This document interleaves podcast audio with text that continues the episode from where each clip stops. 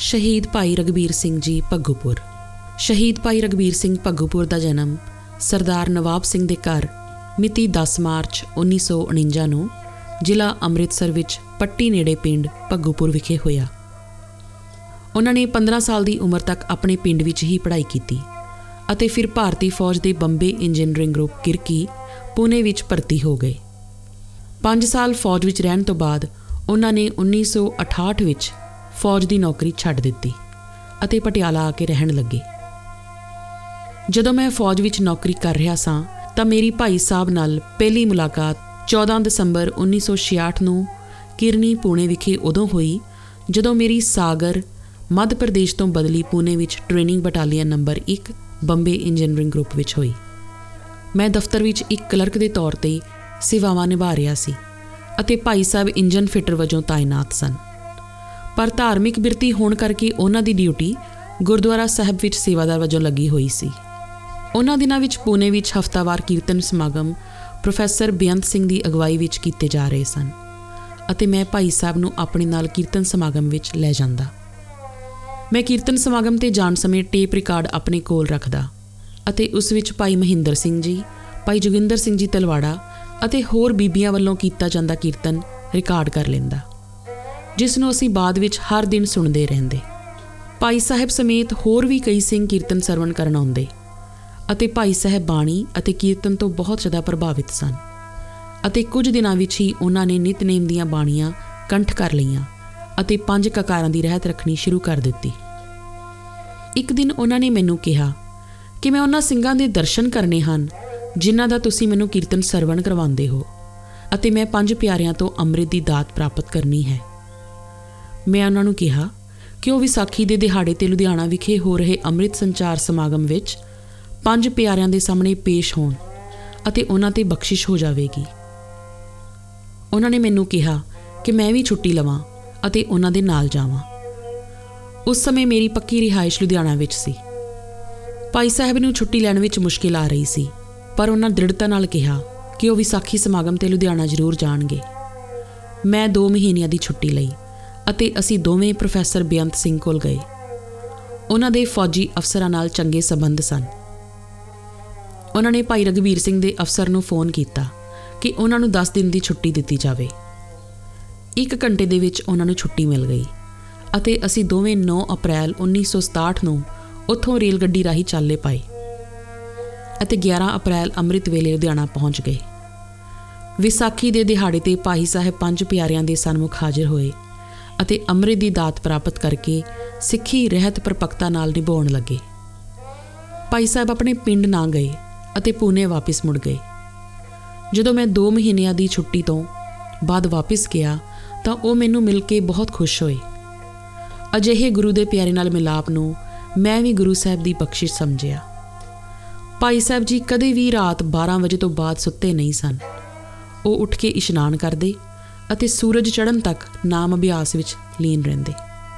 ਕੁਝ ਹੀ ਸਮੇਂ ਵਿੱਚ ਉਹਨਾਂ ਨੇ ਨਿਤਨੇਮ, ਸੁਖਮਨੀ ਸਾਹਿਬ, ਆਸਾ ਦੀ ਵਾਰ, ਬਸੰਤ ਕੀ ਵਾਰ, ਸਤੇ ਬਲਵੰਡੇ ਦੀ ਵਾਰ, ਸ਼ਬਦ ਹਜ਼ਾਰੇ ਪਾਤਸ਼ਾਹੀ ਦਸਵੀਂ, ਸਵਈਏ, ਦੀਨਨ ਕੀ ਪ੍ਰਤਪਾਲ ਚੌਪਈ ਪ੍ਰਣਵੋ ਆਦਿ, ਅਕਾਲ ਉਸਤਤ 12ਵਾਂ ਮਾਜ ਅਤੇ ਤੁਖਾਰੀ, ਸ਼ਲੋਕ ਮਹੱਲਾ 9ਵਾਂ ਗੁਜਰੀ ਕੀ ਵਾਰ ਮਹੱਲਾ 5ਵਾਂ ਅਤੇ ਕਈ ਹੋਰ ਬਾਣੀਆਂ ਉਹਨਾਂ ਕੰਠ ਕਰ ਲਈਆਂ, ਜਿਨ੍ਹਾਂ ਦਾ ਉਹ ਰੋਜ਼ਾਨਾ ਪਾਠ ਕਰਦੇ ਸਨ। ਉਹਨਾਂ ਨੇ ਆਪਣਾ ਪ੍ਰਸ਼ਾਦਾ ਆਪ ਤਿਆਰ ਕਰਨਾ ਸ਼ੁਰੂ ਕੀਤਾ। ਪਰ ਫੌਜ ਵਿੱਚ ਇਸ ਦੀ ਮਨਜ਼ੂਰੀ ਨਹੀਂ ਸੀ। ਸੋ ਉਹਨਾਂ ਨੇ ਆਪਣਾ ਪ੍ਰਸ਼ਾਦਾ ਆਪ ਤਿਆਰ ਕਰਨਾ ਛੱਡ ਦਿੱਤਾ। ਇਹਨਾਂ ਦਿਨਾਂ ਵਿੱਚ ਮੇਰੀ ਸਿੰਘਣੀ ਵੀ ਮੇਰੇ ਨਾਲ ਰਹਿ ਰਹੀ ਸੀ। ਅਤੇ ਮੈਂ ਉਹਨਾਂ ਨੂੰ ਕਿਹਾ ਕਿ ਉਹ ਪ੍ਰਸ਼ਾਦਾ ਮੇਰੇ ਘਰ ਛਕਿਆ ਕਰਨ। ਪੁਣੇ ਵਿੱਚ ਰਹਿਣ ਵਾਲੇ ਭਾਈ ਗੁਰਬਚਨ ਸਿੰਘ ਨੇ ਉਹਨਾਂ ਦੇ ਘਰ 23 ਦਸੰਬਰ 1967 ਤੋਂ 25 ਦਸੰਬਰ ਤੱਕ ਅਖੰਡ ਪਾਠ ਪ੍ਰਕਾਸ਼ ਕੀਤਾ। ਅਤੇ ਕਾਲਪੁਰਖ ਦੀ ਬਖਸ਼ਿਸ਼ ਉਹਨਾਂ ਨੇ ਸਾਰਾ ਅਖੰਡ ਪਾਠ ਚੌਂਕੜਾ ਮਾਰਿਆ ਬਿਨਾਂ ਕੁਝ ਖਾਦੇ ਪੀਤੇ ਸਰਵਣ ਕੀਤਾ। ਲਗਾਤਾਰ ਅਖੰਡ ਪਾਠ ਸਰਵਣ ਕਰਕੇ ਉਹਨਾਂ ਕੋਈ ਥਕਾਵਟ ਮਹਿਸੂਸ ਨਾ ਕੀਤੀ। ਉਹ ਕਈ ਘੰਟੇ ਜ਼ੁਬਾਨੀ ਕੀਰਤਨ ਕਰਦੇ ਅਤੇ ਉਹ ਇੱਕ ਬਹੁਤ ਵਧੀਆ ਅਖੰਡ ਪਾਠੀ ਸਨ। ਕੁਝ ਅਰਸੇ ਬਾਅਦ ਜਦੋਂ ਭਾਈ ਸਾਹਿਬ ਨੇ ਫੌਜ ਦੀ ਨੌਕਰੀ ਛੱਡਣ ਦਾ ਮਨ ਬਣਾਇਆ, ਤਾਂ ਉਹਨਾਂ ਦੇ ਭਰਾ ਕੈਪਟਨ ਪਿਆਰਾ ਸਿੰਘ ਨੇ ਉਹਨਾਂ ਦੀ ਸੇਵਾ ਮੁਕਤੀ ਦਾ ਪ੍ਰਬੰਧ ਕੀਤਾ ਅਤੇ ਉਹਨਾਂ ਨੂੰ ਕਿਹਾ ਕਿ ਉਹ ਪਿੰਡ ਜਾ ਕੇ ਖੇਤੀਬਾੜੀ ਦਾ ਕੰਮ ਸੰਭਾਲਣ। ਕਿਉਂਕਿ ਉੱਥੇ ਕੰਮਕਾਰ ਸੰਭਾਲਣ ਵਾਲਾ ਕੋਈ ਨਹੀਂ ਸੀ। ਭਾਈ ਸਾਹਿਬ ਨੇ ਉੱਤਰ ਦਿੱਤਾ ਕਿ ਉਹ ਪਿੰਡ ਨਹੀਂ ਜਾਣਗੇ, ਕਿਉਂਕਿ ਪਿੰਡ ਦੇ ਆਲੇ ਦੁਆਲੇ ਤੇ ਮਾਹੌਲ ਵਿੱਚ ਉਹ ਸਭ ਕੁਝ ਨਸ਼ਟ ਹੋ ਜਾਵੇਗਾ, ਜੋ ਹੁਣ ਤੱਕ ਦੀ ਸਾਧਨਾ ਨਾਲ ਉਹਨਾਂ ਨੂੰ ਮਿਲਿਆ ਹੈ। ਮੈਂ ਅਤੇ ਪ੍ਰੋਫੈਸਰ ਬੇਅੰਤ ਸਿੰਘ ਨੇ ਉਹਨਾਂ ਨੂੰ ਸੂਰਾ ਪ੍ਰਿੰਟਿੰਗ ਪ੍ਰੈਸ ਪਟਿਆਲਾ ਭੇਜਣ ਦਾ ਫੈਸਲਾ ਕੀਤਾ, ਜਿੱਥੇ ਇੱਕ ਅਸਾਮੀ ਖਾਲੀ ਸੀ। ਭਾਈ ਸਾਹਿਬ ਨੇ ਸੂਰਾ ਪ੍ਰਿੰਟਿੰਗ ਪ੍ਰੈਸ ਵਿੱਚ 60 ਰੁਪਏ ਮਹੀਨਾ ਤੇ ਕੰਮ ਕਰਨਾ ਸ਼ੁਰੂ ਕਰ ਦਿੱਤਾ। ਜਿੱਥੇ ਉਹ ਹਮੇਸ਼ਾ ਆਪਣੇ ਹੱਥੀ ਆਪਣਾ ਭੋਜਨ ਆਪ ਬਣਾਉਂਦੇ। ਇਸ ਤੋਂ ਬਾਅਦ ਉਹ ਪ੍ਰਕਾਸ਼ ਪ੍ਰਿੰਟਿੰਗ ਪ੍ਰੈਸ ਵਿੱਚ ਚਲੇ ਗਏ। ਭਾਈ ਸਾਹਿਬ ਦੀ ਹਮੇਸ਼ਾ ਪੜ੍ਹਾਈ ਵਿੱਚ ਰੁਚੀ ਰਹੀ। ਉਹ ਪੜ੍ਹਾਈ ਕਰਦੇ, ਪ੍ਰਸ਼ਾਦਾ ਤਿਆਰ ਕਰਦੇ, ਨਿਤਨੇਮ ਕਰਦੇ ਅਤੇ ਸਾਰਾ ਦਿਨ ਪ੍ਰੈਸ ਦੇ ਕੰਮਾਂ ਵਿੱਚ ਰੁੱਝੇ ਰਹਿੰਦੇ। ਉਹਨਾਂ ਨੂੰ ਇਹ ਸਾਰਾ ਕੁਝ ਔਖਾ ਲੱਗਦਾ, ਇਸ ਕਰਕੇ ਉਹਨਾਂ ਨੇ ਪ੍ਰੈਸ ਦਾ ਕੰਮ ਛੱਡ ਦਿੱਤਾ ਅਤੇ 1968 ਤੋਂ 1973 ਤੱਕ ਪੜ੍ਹਾਈ ਅਤੇ ਨਾਮ ਸਿਮਰਨ ਵਿੱਚ ਲੱਗੇ ਰਹੇ। ਇਸ ਸਮੇਂ ਦੌਰਾਨ ਇਸ ਇਲਾਕੇ ਵਿੱਚ ਗੁਰਮਤ ਪ੍ਰਚਾਰ ਕੀਤਾ ਜਾ ਰਿਹਾ ਸੀ। ਭਾਈ ਰਗਵੀਰ ਸਿੰਘ ਅਤੇ ਭਾਈ ਫੌਜਾ ਸਿੰਘ ਅੰਮ੍ਰਿਤ ਸੰਚਾਰ ਸਮਾਗਮਾਂ ਦੌਰਾਨ ਪੰਜ ਪਿਆਰਿਆਂ ਦੀ ਸੇਵਾ ਨਿਭਾਉਂਦੇ ਸਨ। ਭਾਈ ਸਾਹਿਬ ਨੇ ਰੈੱਡ ਕਰਾਸ ਵਾਲੇ ਭਾਈ ਮਨੋਹਰ ਸਿੰਘ ਅਤੇ ਭਾਈ ਸੁਰਜੀਤ ਸਿੰਘ ਨਾਲ ਕਾਫੀ ਸਮਾਂ ਪਟਿਆਲਾ ਵਿੱਚ ਬਿਤਾਇਆ। ਉਹਨਾਂ ਨੇ ਮੈਟ੍ਰਿਕ, ਗਿਆਨੀ ਅਤੇ ਬੀਏ ਦੀ ਪੜ੍ਹਾਈ ਦੌਰਾਨ ਕੁਝ ਸਮਾਂ ਮੇਰੇ ਕੋਲ ਵੀ ਬਿਤਾਇਆ। ਸਮਾਗਮਾਂ ਦੌਰਾਨ ਭਾਈ ਸਾਹਿਬ ਲੰਗਰ ਵਿੱਚ ਬੜੇ ਉਤਸ਼ਾਹ ਨਾਲ ਸੇਵਾ ਕਰਦੇ।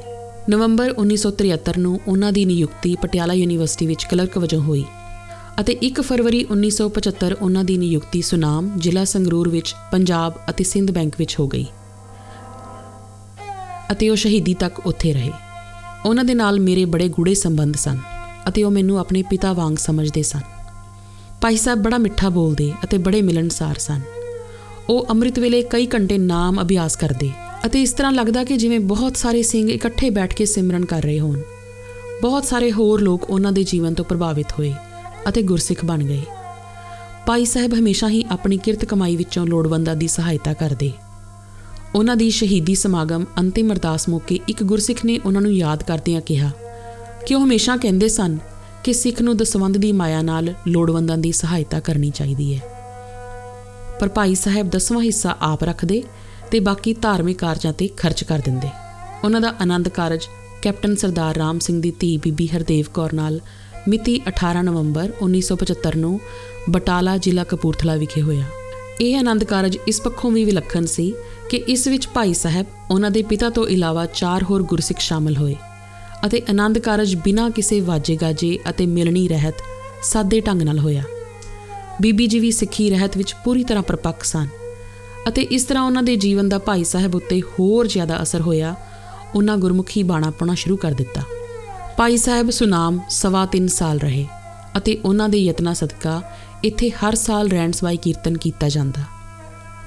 ਭਾਈ ਸਾਹਿਬ ਸੁਨਾਮ ਤੋਂ ਅਖੰਡ ਕੀਰਤਨੀ ਜਥੇ ਦੇ ਵਿਸਾਖੀ ਸਮਾਗਮ ਵਿੱਚ ਹਿੱਸਾ ਲੈਣ ਲਈ ਅੰਮ੍ਰਿਤਸਰ ਪਹੁੰਚੇ। ਜਦੋਂ ਭਾਈ ਸਾਹਿਬ ਨੇ ਸੁਨਿਆ ਕਿ ਨਕਲੀ ਨਿਰੰਕਾਰੀ ਖਾਲਸੇ ਦੇ ਜਨਮ ਦਿਹਾੜੇ ਤੇ ਸਮਾਗਮ ਕਰ ਰਹੇ ਹਨ, ਤਾਂ ਭਾਈ ਸਾਹਿਬ, ਗੁਰ ਕੀ ਨਿੰਦਾ ਸੁਣੇ ਨਾ ਕਾਨ ਦੀਆਂ ਪੰਕਤੀਆਂ ਧਿਆਨ ਵਿੱਚ ਲਿਆਉਂਦੇ ਹੋਏ ਨੰਗੇ ਪੈਰੀ ਨਿਰੰਕਾਰੀਆਂ ਦੀਆਂ ਗੋਲੀਆਂ, ਤਲਵਾਰਾਂ ਅਤੇ ਡਾਂਗਾਂ ਦਾ ਸਾਹਮਣਾ ਕੀਤਾ।